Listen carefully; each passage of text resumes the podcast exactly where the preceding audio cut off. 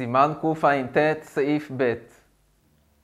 למדנו בשיעור הקודם שכאשר אדם יושב בסעודה והוא אומר אבלון ונבורך, הדין הוא שזה מהווה היסח הדעת וסילוק מהסעודה, ונפקמיני אם הוא רוצה אחר כך לחזור ולאכול, הוא צריך שוב לחזור ולברך ברכה ראשונה.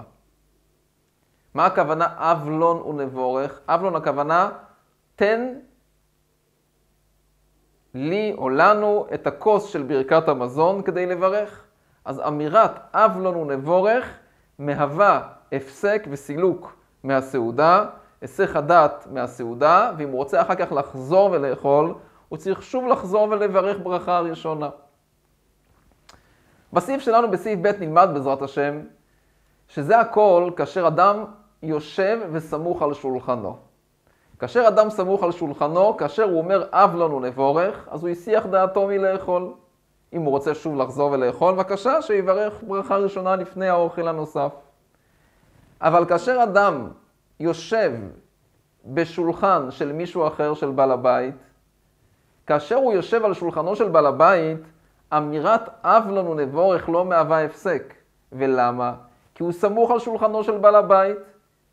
אם יביאו לפני בעל הבית עוד מאכלים נוספים, אם יגישו לשולחן עוד מאכלים נוספים, גם הוא יצטרף לכך. אז נמצא אם כן שאמירת אב לנו נבורך היא לא מהווה מבחינתו הפסק והיסח הדעת וסילוק מהסעודה, כי הוא סמוך על שולחן בעל הבית. אם יביאו לפני בעל הבית מאכלים, מאכלים אחרים, גם הוא יצטרף לכך. ומצד שני הפוך, כאשר בעל הבית אומר אב לנו נבורך, אז אנחנו אומרים שגם כל המסובים נגררים אחריו, כי הוא זה שקובע, אם הוא אומר אב לנו נבורך, אז הוא החליט לסיים את הסעודה, אז ההיסח הדת והסילוק זה לא רק ביחס אליו, אלא גם ביחס לשאר המסובים, כי כולם נגררים אחריו. אלא אם כן, אדם מחליט שהוא עצמאי. אדם יושב ומסב על שולחן בעל הבית. והוא אומר אבלון ונבורך, והוא מחליט בדעתו, אני מחליט לסיים את הסעודה, גם אם יביאו לפני בעל הבית מאכלים אחרים, אליי זה לא קשור, אני גמרתי. בחיי גבני, ודאי שזה הפסק וסילוק, ודאי שזה סילוק והיסח הדעת מהסעודה, כי הוא מחליט שהוא לא נגרר אחרי בעל הבית. ומצד שני הפוך, כאשר בעל הבית אומר, אב לנו נבורך, אבל אחד מהקרואים, אחד מהמסובים מחליט, אני ממשיך לאכול.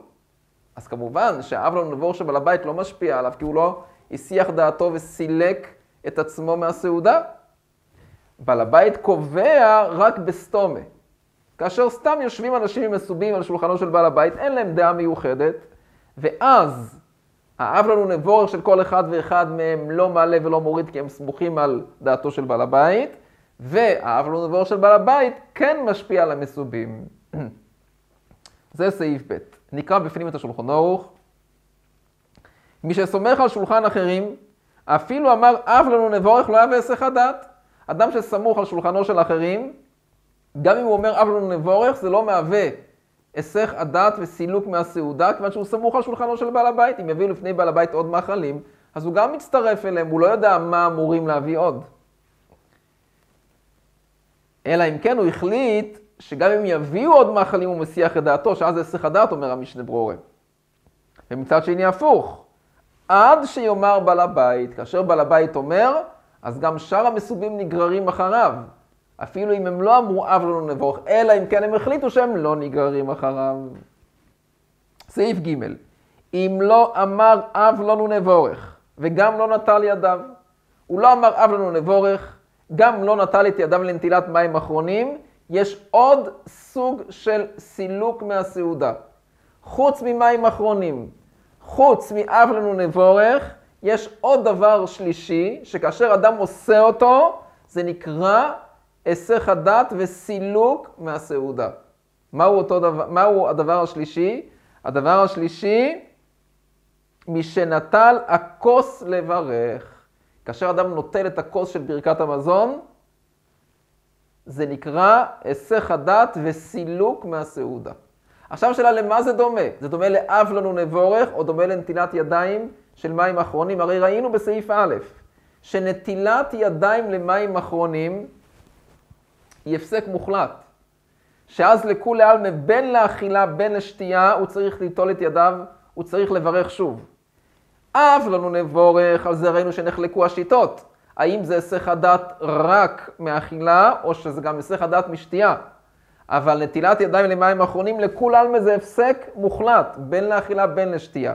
אז למה דומה נטילת הכוס? לנטילת ידיים של מים אחרונים, או לאב לנו נבורך? המשנה אומר שזה דומה לנטילת ידיים של מים אחרונים. יותר מזה, המשנה אומר שאחרי שהוא נטל את הכוס לברכת המזון, אומר המשנה אפילו בשיחה אסור לו להפסיק. אסור לשוחח בין נטילת הכוס לברכת המזון לברכת המזון. נמשיך לסעיף ד', כשאדם נכנס לבית חברו, ויש שם חבורות הרבה שאוכלים, אדם נכנס לבית חברו, הוא לא מוזמן לסעודה, הוא אורח. הוא רואה שם קבוצות, קבוצות של אוכלים וסועדים, ומדי פעם מישהו מגיש לו כוס לשתות. אז הוא צריך לברך על כל כוס וכוס. מכיוון שהוא לא מוזמן לסעודה, הוא לא יודע אם יגישו לו כוסות נוספים או לא. אז על כל כוס וכוס שמגישים לו, הוא צריך לברך ברכה חדשה. כיוון שהוא נמלח, הוא לא יודע אם יגישו לו עוד כוס נוספת או לא. אלא אם כן אומר המשתבר, דעתו הייתה לפתור את כל הכוסות שיגישו לו שזה מועיל. אני אקרא את הסעיף בפנים. כשאדם נכנס לבית חברו ויש שם חבורות הרבה שאוכלים, וכל אחד מושיט לו כוס, יש מי שאומר שמברך על כל כוס בורא פרי הגפן. בכל פעם, כי הוא נמלח, הוא לא יודע אם יגישו לו כוסות נוספים. אז אם כן מגישים לו, הוא צריך לברך על כל כוס וכוס.